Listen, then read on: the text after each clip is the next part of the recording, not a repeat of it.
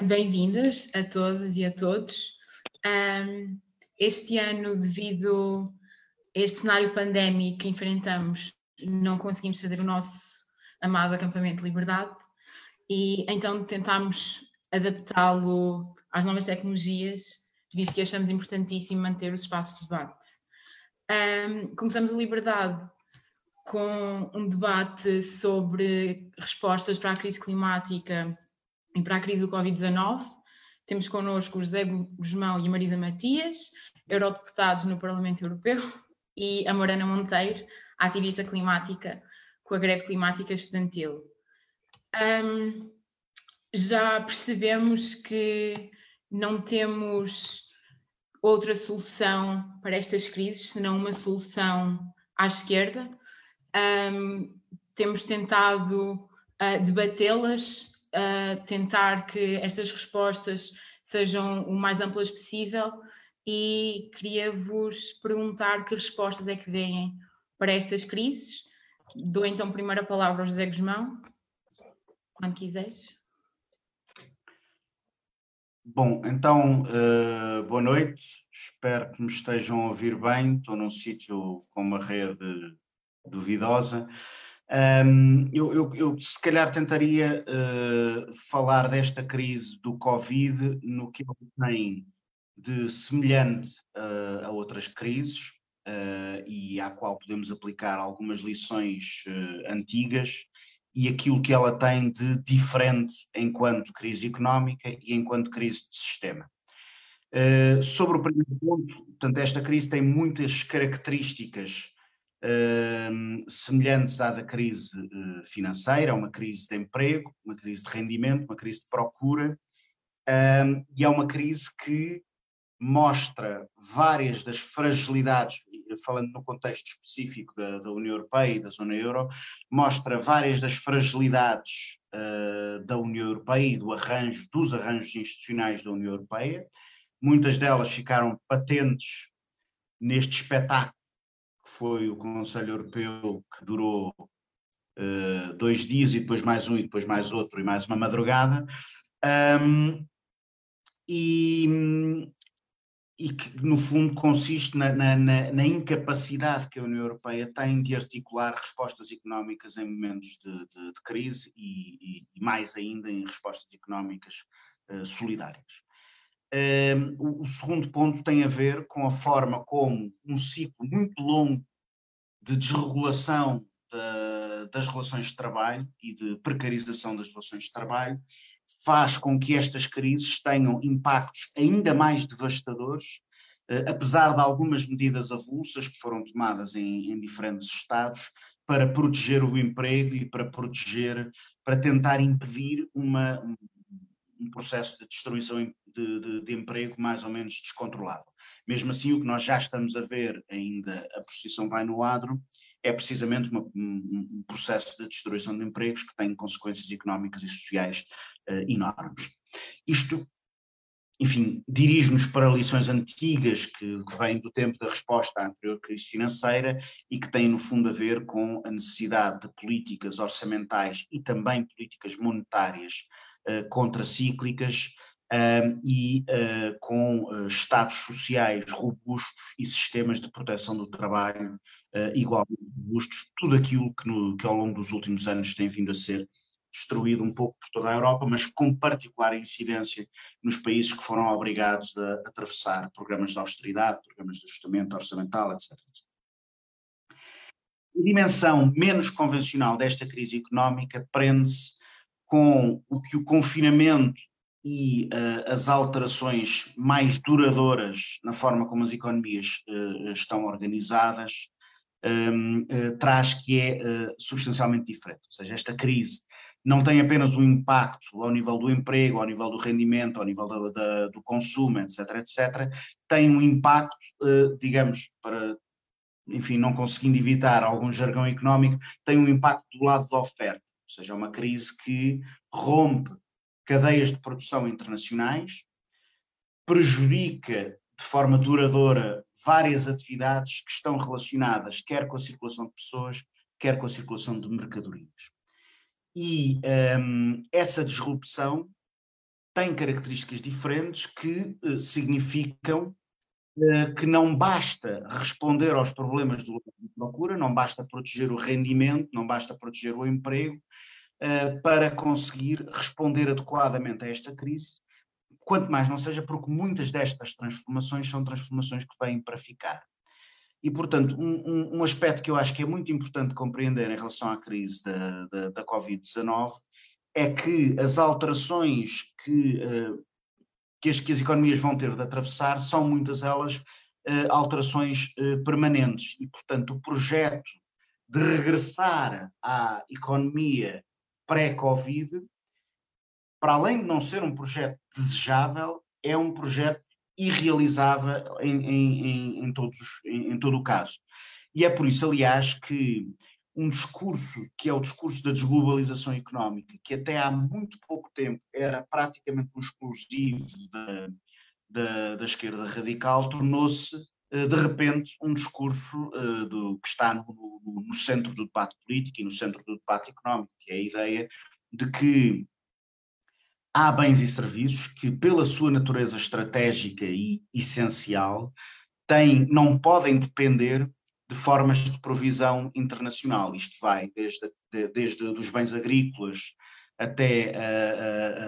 por exemplo, os bens que fizeram falta na primeira fase de resposta, na primeira e na atual fase de resposta à pandemia, e que são bens que têm que ter circuitos de produção e distribuição muito mais curtos e de preferência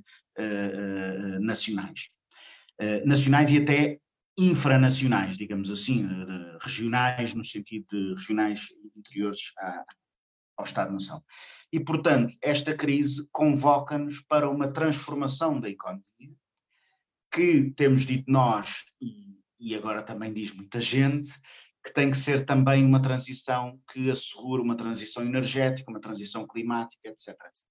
E eu penso que nesta agenda, o debate que tivemos ao longo dos últimos dias a assistir no Conselho Europeu é bastante eloquente a esse respeito. Essa é uma resposta, uma combinação de resposta à crise económica, resposta à crise climática, resposta à crise sanitária. Esta combinação precisa de muita atenção da parte dos movimentos e da parte das forças políticas, que nos proteja contra uma enxurrada de propaganda que basicamente assenta em dizer que se vai fazer uma coisa que não se está a fazer, isto é, digamos, o nível mais básico da propaganda, que é dizer que se vai desinvestir, por exemplo, nas energias fósseis quando não se está a desinvestir nas energias fósseis, dizer que se vai investir na transição energética quando não se está realmente a investir a sério na transição energética. E ainda agora tivemos mais um episódio, que é a última proposta da Presidência do Conselho para o Fundo de Recuperação, o Fundo para a Transição Justa, que já tinha um financiamento ultra modesto de 30 mil milhões de euros, foi cortado para 1/3 do seu valor, e portanto, e isto é uma decisão tomada às 4 da manhã, que mostra bem o caráter estratégico que a transição energética tem para as instituições europeias, e significa que chegamos a um valor de financiamento europeu para uma questão tão estratégica como esta, que é um valor perfeitamente irrisório.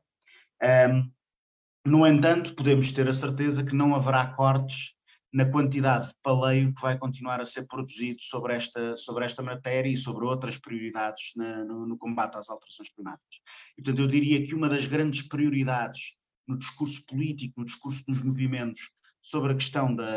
das alterações climáticas é exigir dos responsáveis políticos não apenas todos os discursos corretos que são feitos sobre o assunto, a necessidade da transição energética, dos transportes coletivos, de uma transição de uma resposta inclusiva à crise climática, etc, etc. A teoria está toda muito integrada no mainstream político, mas escolhas políticas concretas que sejam, digamos assim, consistentes com estes discursos e, obviamente, escolhas também financeiras que deem corpo a estas políticas, porque o que temos verificado e o que verificamos de forma muito evidente, por exemplo, com o Pacto Verde, é que à parte toda a alquimia financeira que está pensada em torno do Pacto Verde, os recursos públicos que efetivamente são mobilizados para a resposta climática são muito reduzidos. E depois o resto são expectativas, desejos, um enorme otimismo financeiro sobre a capacidade dos privados de promoverem um investimento que nunca promoveram durante décadas a fio, que não têm interesse em promover porque os incentivos de curto prazo vão no sentido dos modelos industriais que já estão instalados, que já são conhecidos, que não exigem investimento em inovação, etc., etc., e que ainda por cima são particularmente irrealistas estas perspectivas de investimento privado num contexto de crise económica em que existe uma tendência para todos os investidores privados para se retrair. E, portanto, eu terminaria dizendo que a resposta a todas estas crises, uma resposta coordenada, que repensa e transforma todo o sistema económico no sentido de ultrapassar os novos obstáculos que a experiência da pandemia nos coloca e de responder à crise climática, é um esforço que só pode ser conduzido por políticas públicas, por investimento público e por recursos financeiros adequados a esse esforço de investimento. Não podemos esperar que venha a ser o investimento privado, que venham a ser as grandes indústrias que nos trouxeram à situação em que estamos atualmente a empreender esse esforço de transformação económica. Isso não irá acontecer. Obrigado. Obrigada. Desculpa lá, Sofia, só para explicar que não expliquei-vos a vocês, mas não expliquei a quem nos está a ouvir, que este foi um dia bastante agitado. Eu estou com o relatório sobre o quadro financeiro plurianual e o Fundo de Recuperação, que está a ter o seu desenlace hoje contra o que eram as minhas previsões. Pronto, passei o dia bastante de volta desse dossiê, um dia que é o meu dia de anos e, portanto, com muita pena minha não participarei no debate que seguirá às intervenções iniciais para poder gozar um bocadinho do dia de anos, mas tenho a certeza que vai ser um belo debate e uma bela troca de ideias. Muito obrigado. Obrigada por teres estado aqui connosco. Passava então agora a palavra à Morana, quando quiseres. Obrigada, Sofia. Então, antes de mais, boa noite a todos e a todas. Estive durante a semana a pensar sobre este tema e são só as duas grandes respostas que nós precisamos, basicamente, para salvar a humanidade. Não é um trabalho fácil. Vou então focar-me mais naquilo aquilo que eu tenho mais conhecimento, mas começarei por fazer uma pequena reflexão sobre o que estas duas crises têm em comum e como as soluções precisarão de passar por ser as mesmas. Então, tanto a Covid-19 como a crise climática são problemas globais, e como tal nós precisamos de respostas globais e de cooperação e solidariedade internacional para conseguir resolvê-las. E quando falamos da Covid-19 percebemos que este é um problema que nós não vamos conseguir com esse tipo de isolamento nacionalista de cada país por si, e a crise climática é a mesma coisa. Isto é verdade que nacionalmente nós lutamos para que Portugal adresse a crise climática como ela precisa ser tratada, como uma crise, mas a verdade é que só através de uma cooperação internacional e só através de todos os países realmente se responsabilizarem e realmente investirem numa transição energética justa é que nós iremos conseguir, então, a nível global, resolver a crise climática. Não adianta de nada reduzir as emissões num país, porque o planeta é o mesmo e eventualmente acabará por afetar todos os países. Depois também gostava de falar um pouquinho de como é interessante a divergência que existe entre a forma como os decisores políticos encaram a crise da Covid-19 e a forma como encaram a crise climática. Ou seja, a crise climática estudantil defende uma prática política baseada na evidência científica. Então, se quando nós ouvimos os peritos mundiais dizerem que a Dexametasona parece um tratamento mais ou menos melhor do que o outro, então nós investimos nesse tipo de tratamento. Ou quando nós ouvimos seguimos a investigação acerca das vacinas e nós queremos investir naquilo que a ciência nos indica que é a melhor solução. Então a questão é porque é que após tantas décadas da comunidade científica continuar a reivindicar que é preciso nós pararmos de investir nos combustíveis fósseis, que é preciso nós agarrarmos e investirmos em energias renováveis. Porque é que nós, nesse aspecto, nós não ouvimos aquilo que é a ciência climática, não é? Então, Um dos apelos seria para que a prática política fosse mais do que baseada em crenças pessoais e movida através de negacionismo e de financiamento da dúvida. Nós gostávamos que os decisores políticos realmente se movessem com aquilo que são a melhor evidência científica. E muitas vezes parece existir uma certa controvérsia, como se existisse uma dúvida na comunidade científica em relação à crise climática ou em relação ao facto de ela ser antropogénica, isto é, ela é provocada por aquilo que são as ações do homem. Então a ideia é nós precisamos de começar a ouvir a comunidade científica e implementar aquilo que são as medidas que nós já sabemos há muito tempo. Portanto, relativamente à crise climática, as soluções já existem há muito tempo. O que é preciso é então vontade, motivação política para então alocar os fundos naquilo que são as medidas que nós precisamos implementar. Por fim, queria apenas falar também um pouquinho daquilo que o José também falou, não é que ambas as crises da Covid-19 e crise climática são crises de saúde pública, mas que provocam também grandes crises ao nível socioeconómico e, portanto, queria falar também um pouquinho daquilo que é a coisa que nós estamos a viver agora, portanto, um aumento das pessoas em layoff, o desemprego, um aumento daquilo que são as procuras de bens alimentares e aumento das pessoas em condição de sem-abrigo e como a solução para a crise climática e a solução para a crise da Covid-19, em particular no combate ao desemprego e à precariedade, podia agarrar aquilo que é uma campanha que já existe, que é a campanha de empregos para o clima, e então eu acho que gostava de focar o resto da minha intervenção um pouquinho neste aspecto, que seria então, nós temos duas grandes crises, neste caso uma crise ao nível do desemprego e da precariedade, e por outro lado uma crise a nível ambiental, e a ideia é, ok, então e se nós aproveitássemos, não é aproveitássemos, mas ao fim e ao cabo é, então, isso para resolver a crise do clima, nós precisamos de criar muitos, muitos postos de trabalho. Postos desses trabalhos que seriam ocupados por pessoas que agora estão sem trabalho. Portanto, para vos dar uma ideia da investigação feita na procura de documentos de empregos para o clima, verificou-se que existiam cerca de 20 mil postos de trabalho nos setores poluentes. Mas, por outro lado, depois de avaliar aquilo que são as necessidades do país, viu-se que se poderiam criar, e estou a falar sempre por baixo, como eu bem conservadora, poderíamos criar, ou temos de criar, 100 mil novos empregos, 100 mil novos postos de trabalho que visam combater a crise climática, que visam diminuir a emissão de gases de efeito de estufa. Esta campanha tem vários subscritores, eu aconselho a procurar online, mas muito rapidamente ela centra-se em 7 ou 8 pontos, setores importantes da sociedade nos quais nós precisamos investir, nos quais são precisos serem criados postos de trabalho para que nós consigamos, por um lado, combater a crise climática e, por outro lado, combater a crise do desemprego. Então, primeiramente, precisamos de um investimento claro nas energias renováveis e os postos de trabalho estariam desde o fabrico dos componentes ao transporte e instalação. Por outro lado, um investimento nos transportes públicos, também na construção, na requalificação, por exemplo, das ferrovias, na requalificação dos edifícios, das indústrias, desde a peritagem energética ao investimento no isolamento dos edifícios. Portanto, Portugal é o país da União Europeia onde as pessoas mais morrem de fome, portanto, de fome, desculpem, de estar nervosa. Ok, vamos lá então começar do princípio. Sempre que nós verificamos os problemas que a crise climática vai ter, nós verificamos que eles estão a acentuar desigualdades já existentes. Então, quando nós falamos em resolução para a crise climática, nós precisamos ter em consideração a resolução daquilo que também já são as crises que nós hoje vivemos, nomeadamente esta crise energética e com alguns novos empregos para o clima, nomeadamente na requalificação de edifícios e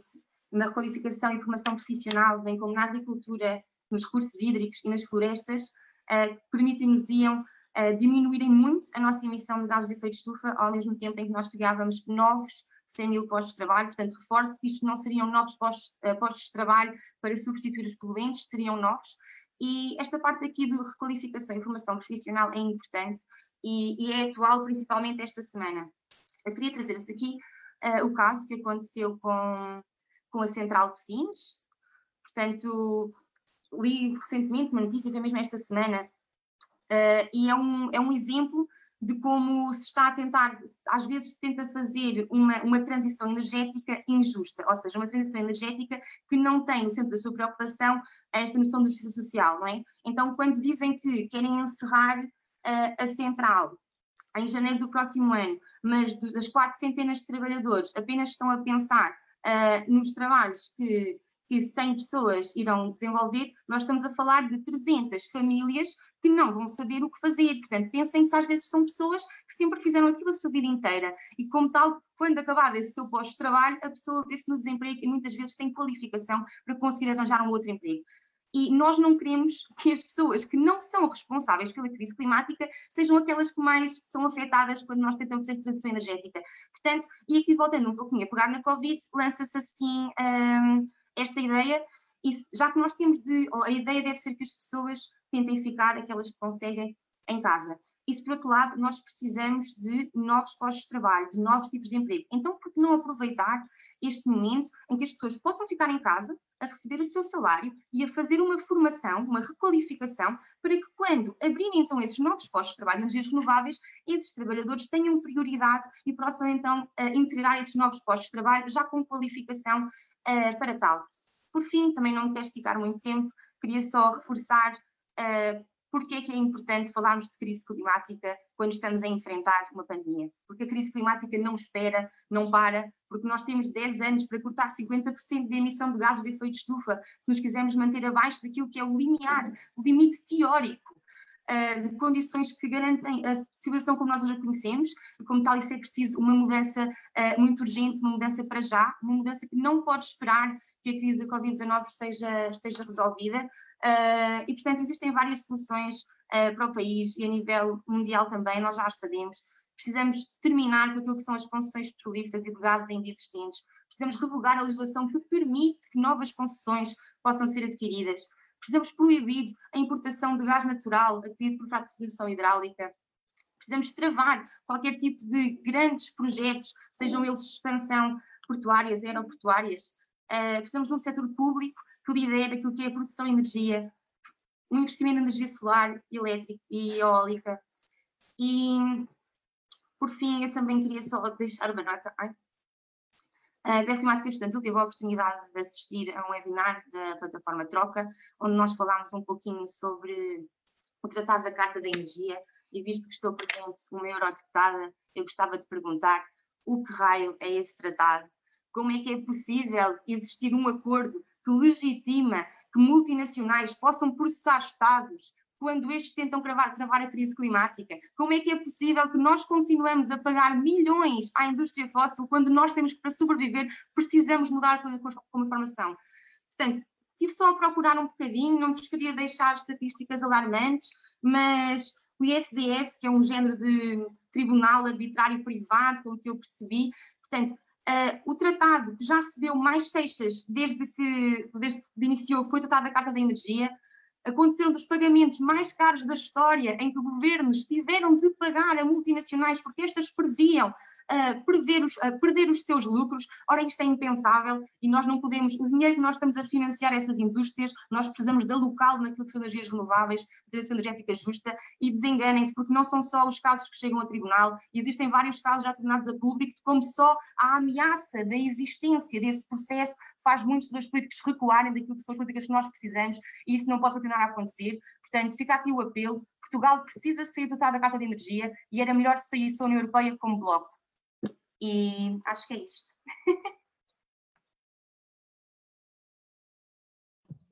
Obrigada, Morana. Passava então agora a palavra à Marisa. Obrigada, Sofia. Olá a todas e a todos. Eu vou tentar não repetir-me, por isso começo por dizer que concordo com muito o que foi dito agora mesmo. Aliás, concordo totalmente com o que foi dito pela Morana, agora mesmo assim, o mesmo em relação ao que foi dito pelo José Gusmão, que está agora, espero eu, a aproveitar merecidamente umas horinhas de aniversário, e como estava a dizer, vou tentar não repetir, mas começo pelo fim da intervenção da Morana, que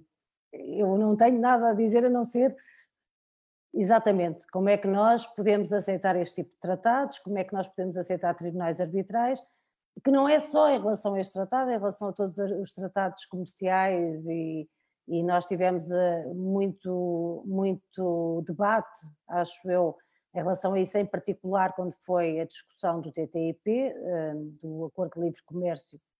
com os Estados Unidos, E, de facto, não só a União Europeia, como os países individualmente, continuam a achar que haver entidades privadas que podem decidir e haver multinacionais ou empresas do setor da energia, nomeadamente, que podem, de certa forma,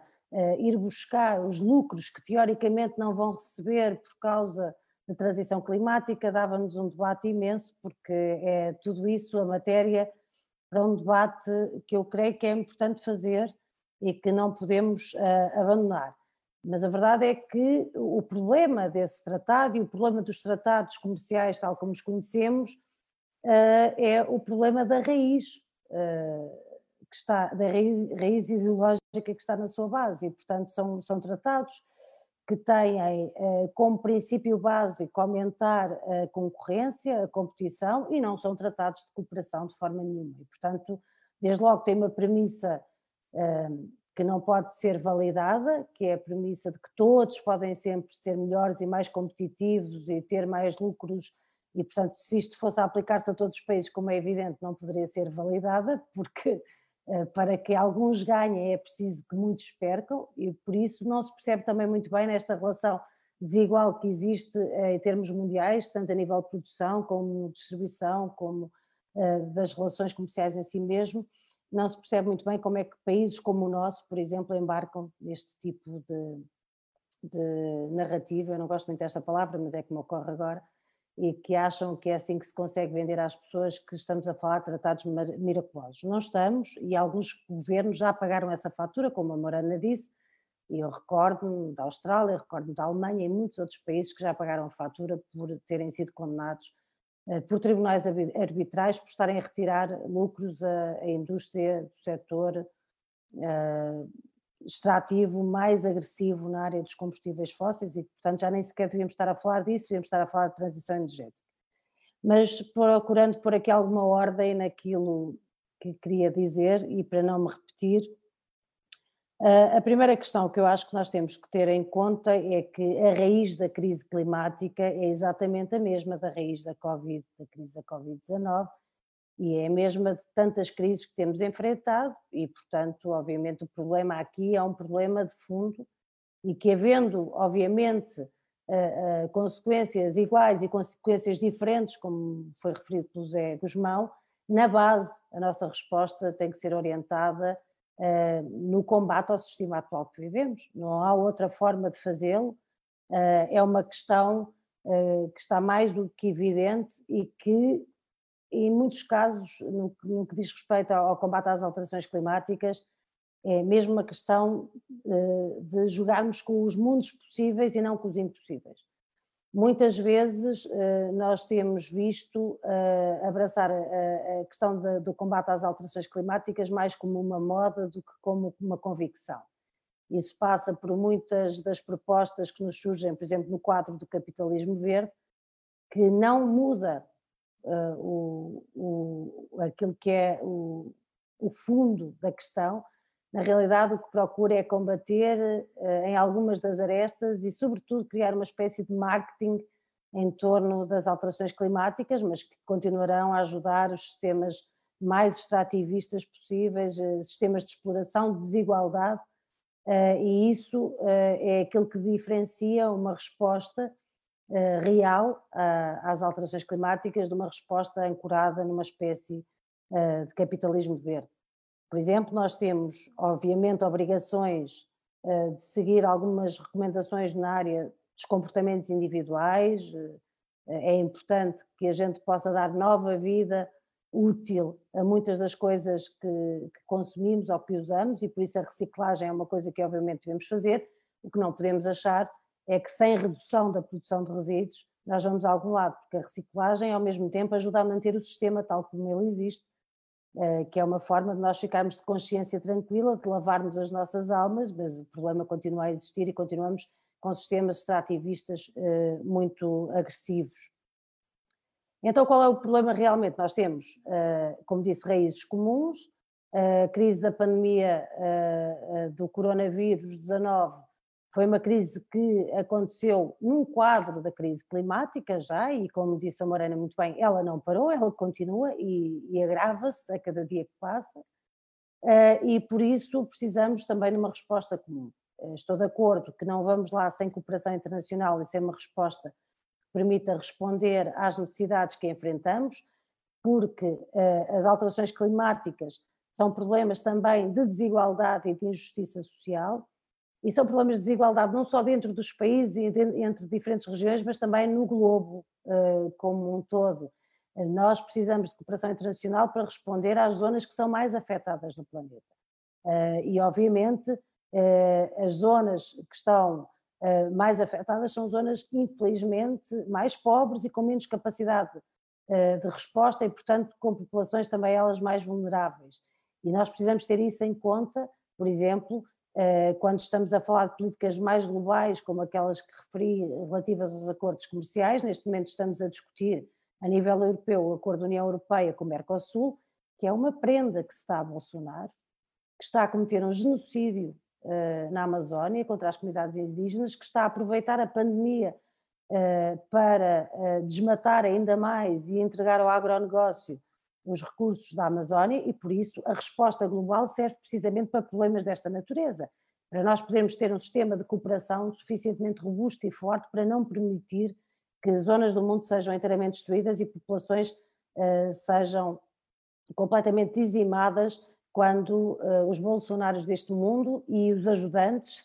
porque infelizmente eles sozinhos não fariam nada, só o fazem porque muitos dos governos que se dizem defensores do combate às alterações climáticas, na realidade defendem o combate às alterações climáticas dentro de casa, mas depois apoiam todos os sistemas que têm a ver com a deslocalização das indústrias poluentes para outros países, ou que têm a ver com a extração de recursos em outros países, e portanto isso não nos serve de muito. Mas a verdade é que esta resposta global tem que passar por objetivos que sejam realistas do ponto de vista do combate às alterações climáticas. E nós neste momento não temos nenhuma peça legislativa, uma única, que responda a esses objetivos realistas de combate às alterações climáticas. O mais próximo que nós temos é o Acordo de Paris, mas que é um acordo que é muito recuado em relação àquilo que realmente necessitamos, e mesmo assim nem sequer foi subscrito por grande parte daqueles que são os maiores contribuintes para as emissões a nível global. E neste momento o que nós estamos a tentar fazer é procurar elaborar propostas legislativas que nos permitam chegar a uma neutralidade carbónica muito mais cedo do que aquilo que é proposto no Acordo de Paris, e que tenha dimensões de reconversão económica, também elas mais aceleradas, e infelizmente não conseguimos maiorias para isso a nível europeu. E essas dimensões de reconversão económica mais aceleradas passam, obviamente, por uma necessidade imensa de voltar a recuperar setores estratégicos da economia, como já foi aqui referido hoje, passa por uma política concreta e real de transição energética, como também já foi referido, passa por investimento público massivo em transportes, por exemplo, em transportes públicos, em redefinição completamente das nossas redes, das cadeias de distribuição, passa por investimento também numa redefinição dos setores de produção a todos os níveis, não apenas industrial, mas também agrícola. Nós precisamos de recuperar dimensões de soberania alimentar, precisamos de recuperar circuitos curtos de distribuição, e passa por uma clara orientação para a investigação científica com investimento digno desse nome. E nós estamos a assistir, pelo contrário, são cortes na investigação científica. A Morana dizia com razão porque é que dão ouvidos a cientistas e peritos no que diz respeito à crise pandémica e não às outras crises. Bem, ainda vamos esperar para ver se damos realmente ouvidos a peritos na crise pandémica, porque ainda há muita coisa a rolar e vamos ver como é que a indústria farmacêutica se vai reposicionar no meio disto tudo, mas em relação às alterações climáticas é por demais evidente que a ciência não tem sido apoiada o suficiente e nós precisamos dessa investigação. O José Guilherme falava do nosso dia hoje no acompanhamento do Conselho e da reunião do Conselho, e eu devo dizer que uma das coisas que me chocou mais nas conclusões do Conselho para o Fundo de Recuperação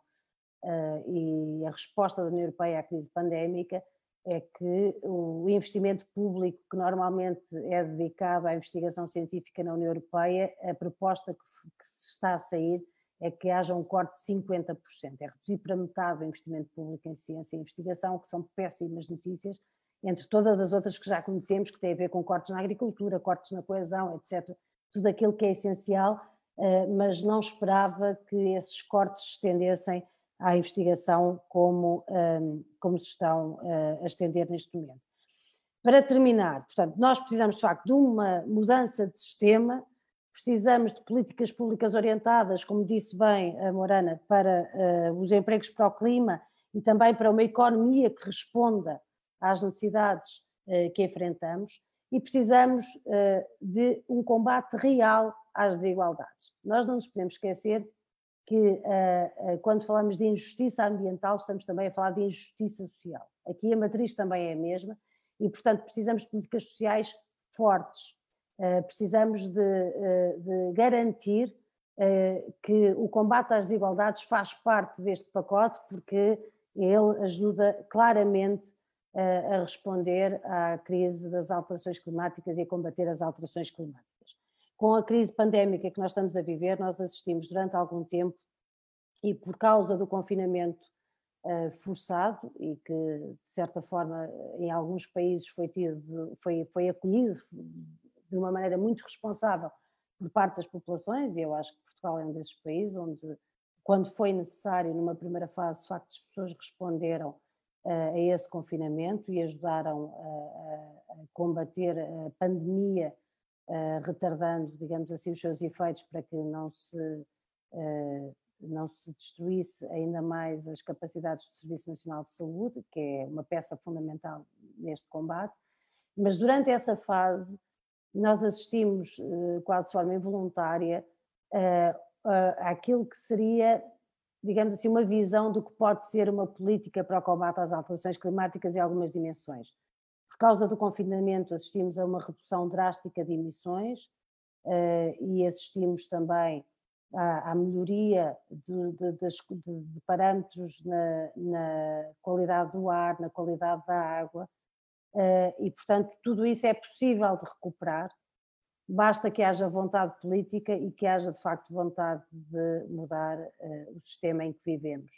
Eu creio que desta crise podemos aprender algumas coisas, e parte das coisas que podemos aprender tem a ver precisamente com a necessidade de deixar o planeta respirar. Obviamente não podemos destruir as sociedades nas economias, mas há formas de fazê-las viver sem ser como tem sido até agora e até aqui, numa lógica cada vez mais autodestrutiva, e obviamente nós não temos muito tempo, o tempo foge-nos, e por isso a greve climática estudantil é um movimento fundamental para fazer este combate, e não podemos desistir, temos que continuar a fazê-lo, porque é de facto o nosso futuro que está em causa. Obrigada, Marisa. Então, agora aqui olhando um pouco para a caixa de comentários, as pessoas que nos estão a ver deixaram algumas perguntas. Eu se calhar escolhia 4, fazíamos assim uma ronda de respostas e depois logo vemos se haverá mais questões. O Francisco Pascoal pergunta se será necessário e como é que poderemos aumentar a voz da comunidade científica para responder à crise do Covid e à crise climática. Do João Oliveira temos a seguinte questão. Poderemos falar no futuro de um socialismo verde? Como será esse mundo, já que é inevitável essa mudança? A Isabel Pires relembra o exemplo da Central de Sines e pergunta-nos como é que esta questão deve ser tratada. E ainda a Catarina Rodrigues diz-nos de novo que a mudança de sistema não pode esperar e pergunta-nos como é que o plano de investimento do Pacto Ecológico Europeu pode ser aplicado para esta transição. Se calhar, Morana, dava-te a palavra primeiro, como a Marisa acabou de falar, pode ser? Ok, não sou muito expert, não é? Vou dar a minha opinião do pouco que eu tenho aprendido durante este último ano. Acho que posso começar pela Central de Sines, portanto, focando naquilo que era a ideia dos empregos para o clima. Portanto, estes 300 trabalhadores para os quais ainda não existe um futuro emprego, ou não existe a responsabilização da EDP em garantir que esses trabalhadores vão ter um futuro emprego, então podemos começar a investir, portanto, quando falamos em criar emprego parece assim um bocadinho artificial, mas precisamos de começar a empregar, portanto, formar essas pessoas para que elas possam trabalhar em empregos que envolvam, por exemplo, a construção, o transporte, a manutenção desse tipo de sistemas que são necessários, por exemplo, no caso das energias renováveis, ou, por exemplo, no caso da gestão da floresta, não é? A abertura de concursos, a abertura de postos de trabalho para vigilantes e guardas florestais. Portanto, é isso, nós temos vários empregos que são precisos e a ideia não só na Central de Sines, a todos aqueles que são os setores que nós precisamos de ver, então, fechar, garantir que esses trabalhadores, no período antes de fechar, portanto, muito rapidamente, a Central de Sines, se tenciona-se que se feche até janeiro de 2021, se calhar temos este próximo meio ano para dar formação, seja esta online, por exemplo, dada a condição pandémica que nos encontramos, formação para requalificar esses trabalhadores, para que em janeiro, quando fechar a Central de Sines, tenhamos também outras empresas a funcionar que garantam então essas energias renováveis. Portanto, a formação agora para quando fechar essas pessoas possam então ter habilitações para fazer esse novo trabalho. E em relação à comunidade científica, eu não percebi qual foi a questão. Aumentar o quê? Desculpa. Se deveríamos aumentar e como é que poderemos aumentar a voz da comunidade científica na resposta a estas crises? Como é que nós podemos aumentar, portanto, dar visibilidade àquilo que é a comunidade científica? Então, acho que existe às vezes um pequeno desfazamento entre aquilo que a comunidade científica diz e o que de facto a população consegue compreender. Então acho que dar também ferramentas, ou neste caso literacia em saúde, às pessoas para elas conseguirem compreender, e também uma facilitação da forma como a divulgação científica é muitas vezes feita não só pelos mídia, mas pelos próprios decisores políticos, não é? Se quando eles estão em conferências de imprensa, eles estão a falar sobre resultados que a comunidade científica produziu, mas eles estão a utilizar expressões, por exemplo, que a população não percebe, então vai ser mais difícil mobilizar a população para que esta consiga fazer pressão. Ou seja, que os nossos decisores políticos já sabem que a comunidade científica diz, eles já sabem. O que nós precisamos é então de fazer pressão para que estes possam tomar as medidas que são necessárias. Portanto, acho que a valorização da comunidade científica passa, por exemplo, por evitar que nós realizemos cortes na investigação científica, acho que era importante, continuar a ser produzida investigação científica e então facilitar a compreensão, dotar a população de literacia em saúde, para que nós possamos compreender o que a comunidade científica produz e então possamos fazer a pressão para que os decisores políticos implementem as medidas que precisam ser implementadas. Em relação ao plano de investimentos, eu se calhar vou deixar essa questão para a Marisa. Certo, obrigada, Morana. Então, Marisa, se quiseres responder agora. Sim, posso começar por essa. Bem, o plano de investimento e o Pacto Ecológico Europeu é uma coisa que ainda não existe e já foi profundamente alterada. No início, quando esta nova comissão tomou posse, falou-se de um Green New Deal para a Europa e da necessidade de implementação desse Green New Deal. Esse Green New Deal agora já só é Green Deal, já não é New, e portanto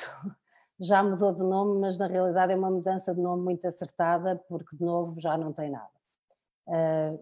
Eu creio que na forma como tem evoluído nós podemos perceber também aquilo que são efeitos perversos, porque nós falamos de algumas vantagens, das oportunidades que se podem gerar, podem ter sido geradas com a crise pandémica, mas houve também enormes desvantagens que é preciso analisar, e eu creio que a tradução dessas desvantagens no Pacto Ecológico Europeu é uma das mais visíveis. Por exemplo, um conjunto de medidas que já tinham sido aprovadas para a transição ecológica e para a transição energética voltou-se atrás, porque com o argumento de que com a crise pandémica não podemos deixar pessoas sem os rendimentos e, portanto, medidas mais aceleradas de transição energética nos setores de produção foram, digamos assim, adiadas, congeladas ou bastante desaceleradas, para que teoricamente se responda à crise pandémica, o que significa que nem as metas que estavam inicialmente anunciadas vão ser cumpridas, porque se permite atrasos nessa resposta. Desde logo, por exemplo, no que diz respeito ao financiamento da grande indústria poluidora europeia, que estava a começar a ser afastado o investimento público desses setores e que voltou de novo em cheio, com a desculpa da crise pandémica. Isso é muito visível em alguns dos subplanos, chamemos assim, porque por um lado existe, por exemplo, o Fundo para a Transição Justa, que tem a ver com o financiamento mais relacionado com as economias de leste, que estão ainda muito dependentes de carvão nas fontes de produção, e portanto para poder fazer essa alteração e que já tem parceiros e já tem projetos e parcerias público-privadas em mente, que não são propriamente as mais recomendáveis. Podemos falar também, por exemplo, da Estratégia Europeia para o Hidrogénio, que é uma estratégia recentemente desenhada e que tem a ver, obviamente, com fazer uma transição para as energias renováveis e tentar utilizar o hidrogénio como substituto dos combustíveis fósseis. E na aliança que foi criada para o hidrogénio, no quadro da Estratégia Europeia para o Hidrogénio, estão vários dos produtores de combustíveis fósseis e dos grandes poluidores, e portanto há aqui uma contradição profunda, mas isto estende-se em vários dos setores e portanto não só se reduziram bastante os montantes, como com a crise pandémica se deram muitos passos atrás. E com o argumento de que a economia não pode morrer e que há uma crise enorme de desemprego, e é verdade tudo isso, mas em vez de se aproveitar isto para fazer uma real transição energética, para se investir em outros setores de produção, outros setores que sejam menos poluentes e que agravem menos a crise ambiental que vivemos, na realidade está-se a continuar a alimentar o monstro. Acho que, aliás, o exemplo da contratação por parte da Comissão Europeia da BlackRock, que tem ligações imensas, como toda a gente sabe, aos combustíveis fósseis, para ser a consultora na definição do plano de combate às alterações climáticas na União Europeia, diz tudo, que é uma espécie de pôr a raposa a guardar o galinheiro, e é assim que estamos um bocadinho em tudo o que é política ambiental a nível europeu. E, portanto, à pergunta se o Pacto Ecológico Europeu pode responder a esta transição, tal como está a ser desenhado e implementado, não. Terá algumas medidas positivas, terá alguns avanços, mas claramente insuficientes e muito, muito aquém daquilo que foi vendido inicialmente como seria pensado o Pacto Ecológico Europeu. Obviamente tem lá dentro dimensões sempre muito negativas, que nunca deixaram de estar, como o mercado de emissão de carbono, de emissões de carbono, etc. Mas havia outras dimensões que estavam a ser alteradas e que se recuou profundamente. Em relação à Central de Sines, acho que não vou acrescentar mais nada em relação ao que foi dito. Em relação a se podemos ter um futuro de socialismo verde, claro que sim, é tudo possível. E felizmente isso depende mais de vocês do que das maiorias que existem neste momento, por isso é uma questão, obviamente, de recompor as relações de forças e de tentar uma relação de forças que nos permita fazer esse caminho. Isso é difícil, é extremamente difícil, parece quase utópico, mas não acho que aliás, se fosse impossível, ou se imaginássemos todas estas coisas impossíveis, na realidade ponderaríamos o que é que aqui andamos a fazer. Portanto, nós andamos a lutar por alguma coisa e esse é seguramente um dos futuros pelos quais andamos a lutar. A questão inicial, como podemos aumentar a voz da comunidade científica? Desde logo com investimento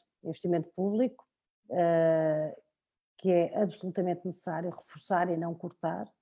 Investimento público que não só permita produzir ciência de qualidade, como que ela seja independente e autónoma, mas o caminho fundamental, creio, é falta muito, do meu ponto de vista, falta muito ainda para que exista uma cultura de basear a decisão política no conhecimento científico disponível. E desse ponto de vista, obviamente a decisão é sempre política, todas as decisões no final serão políticas, mas há uma diferença entre basearmos as decisões políticas no conhecimento científico disponível ou basearmos em opiniões ou em ideias de circunstância, e eu creio que esse caminho está muito ainda está por fazer, ou seja, alguns países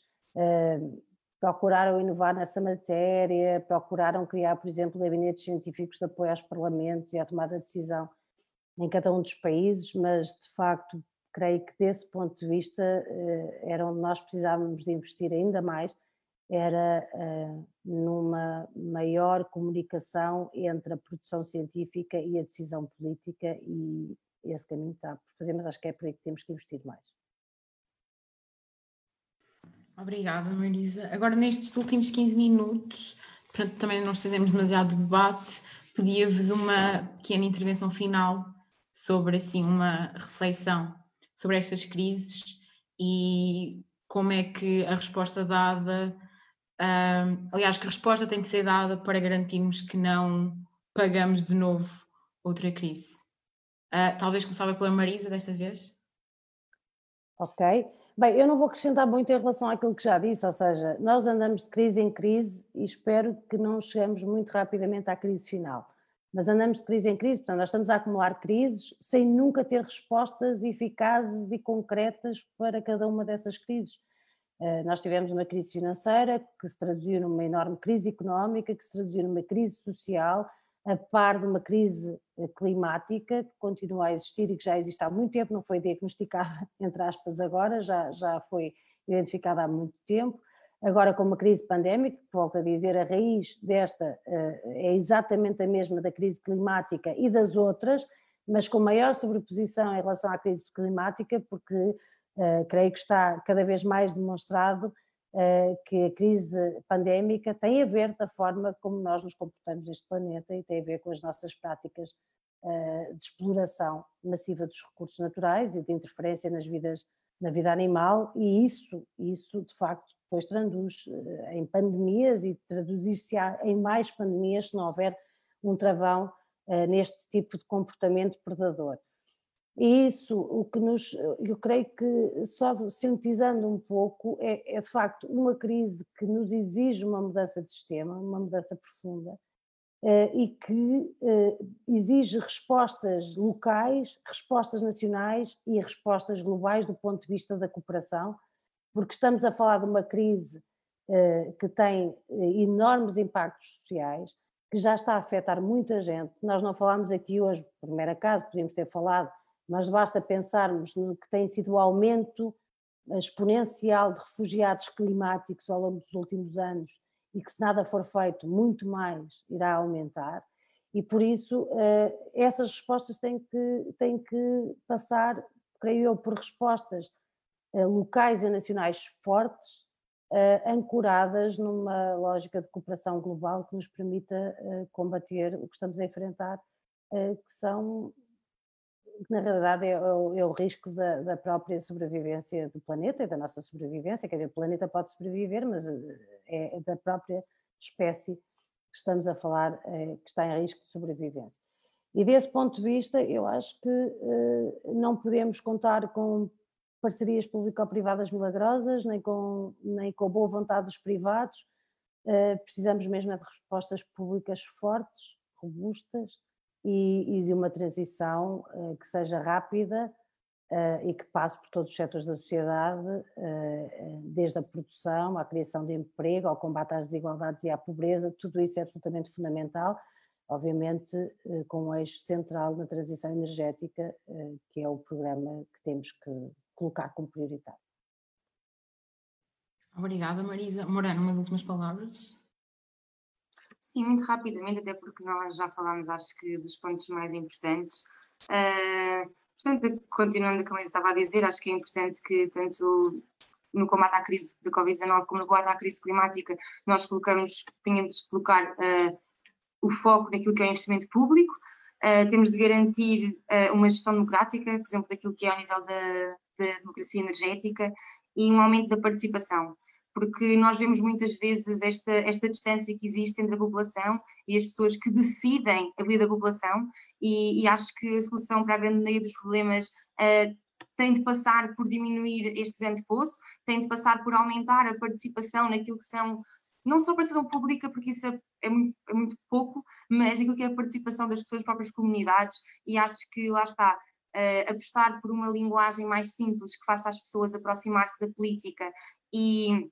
apostar também naquilo que é a educação e no dizer a verdade, e o dizer a verdade em relação a tudo, lá está, o dizer a verdade em relação à comunidade científica, e é importante que as pessoas que nos representam e as pessoas que aparecem na organização social e as pessoas que são de facto os modelos e o comportamento que muitas pessoas seguem, parem de culpabilizar o indivíduo, não é? Vemos muitas figuras públicas, inclusive decisores políticos, a continuar a passar esta ideia de que se vai resolver a crise climática se nós fecharmos a torneira ou se nós tirarmos a óbvio da tomada. Então é importante que as pessoas que nos representam e que nos defendam digam a verdade, informem a população, para que nós possamos fazer tomadas de decisão informadas. E eu acho que isto já resolvia muita coisa no mundo. Obrigada. Bem, a mim resta-me apenas agradecer a vossa presença. E relembrar que, como disse no início, estes debates estão inseridos no nosso acampamento de liberdade online, no nosso 17º acampamento. Este ano, uma exceção, estamos a fazê-lo em formato virtual. Vamos ter debates até dia 26 de julho, debates que passam... Sofia, desculpa, no acampamento do ano passado acho que já se percebeu muito bem os impactos das alterações climáticas. Exatamente. No acampamento passado, quando íamos fazer um debate sobre a crise climática, parámos com um incêndio enorme ali ao lado. Mas, como estava a dizer, até dia 26 de julho vamos ter debates e vão-se realizar espaços feministas e LGBT, portanto espaços abertos onde podemos discutir aquilo que queremos para aquilo que queremos das políticas feministas LGBT. Vamos ter debates que se focam nas respostas antirracistas. Vamos ainda falar um pouco sobre a austeridade, sobre a queda do BES e depois contamos com o encerramento para falar um pouco sobre a crise do Covid e que respostas é que o SNS tem de dar e o que nós podemos fazer pelo SNS. E obrigada a todas. Obrigada, Morana. Obrigada às perguntas. Obrigada às duas. E obrigada ao Pedro, que está ali escondido. Exatamente, obrigada ao Pedro. Pronto, obrigada. O portal esquerda.net aloja outros podcasts que te podem interessar. Leituras longas no podcast Alta Voz, notícias canábicas no podcast 4 e 20 e música portuguesa no podcast Os Cantos da Casa. Encontra todo este som em esquerda.net/rádio e subscreve os nossos podcasts na tua aplicação favorita.